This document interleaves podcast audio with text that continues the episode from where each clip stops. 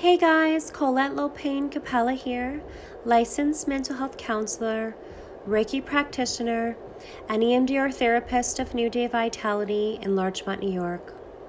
What I wanted to do was to jump on really quickly to just do a quick recording that you can use when you begin to feel or overwhelmed or anxious, frustrated too much going on at once.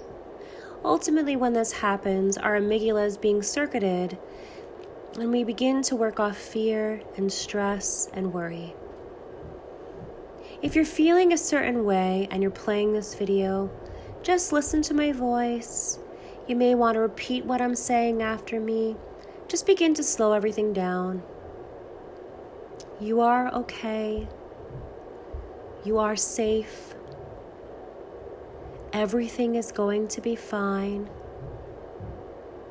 Both feet flat, planted on the ground. You are stable. You are secure. Let go of any negative thoughts that aren't serving you. You are powerful. You are strong. You are special. Everything's going to be okay you are safe. If you need to, play this again.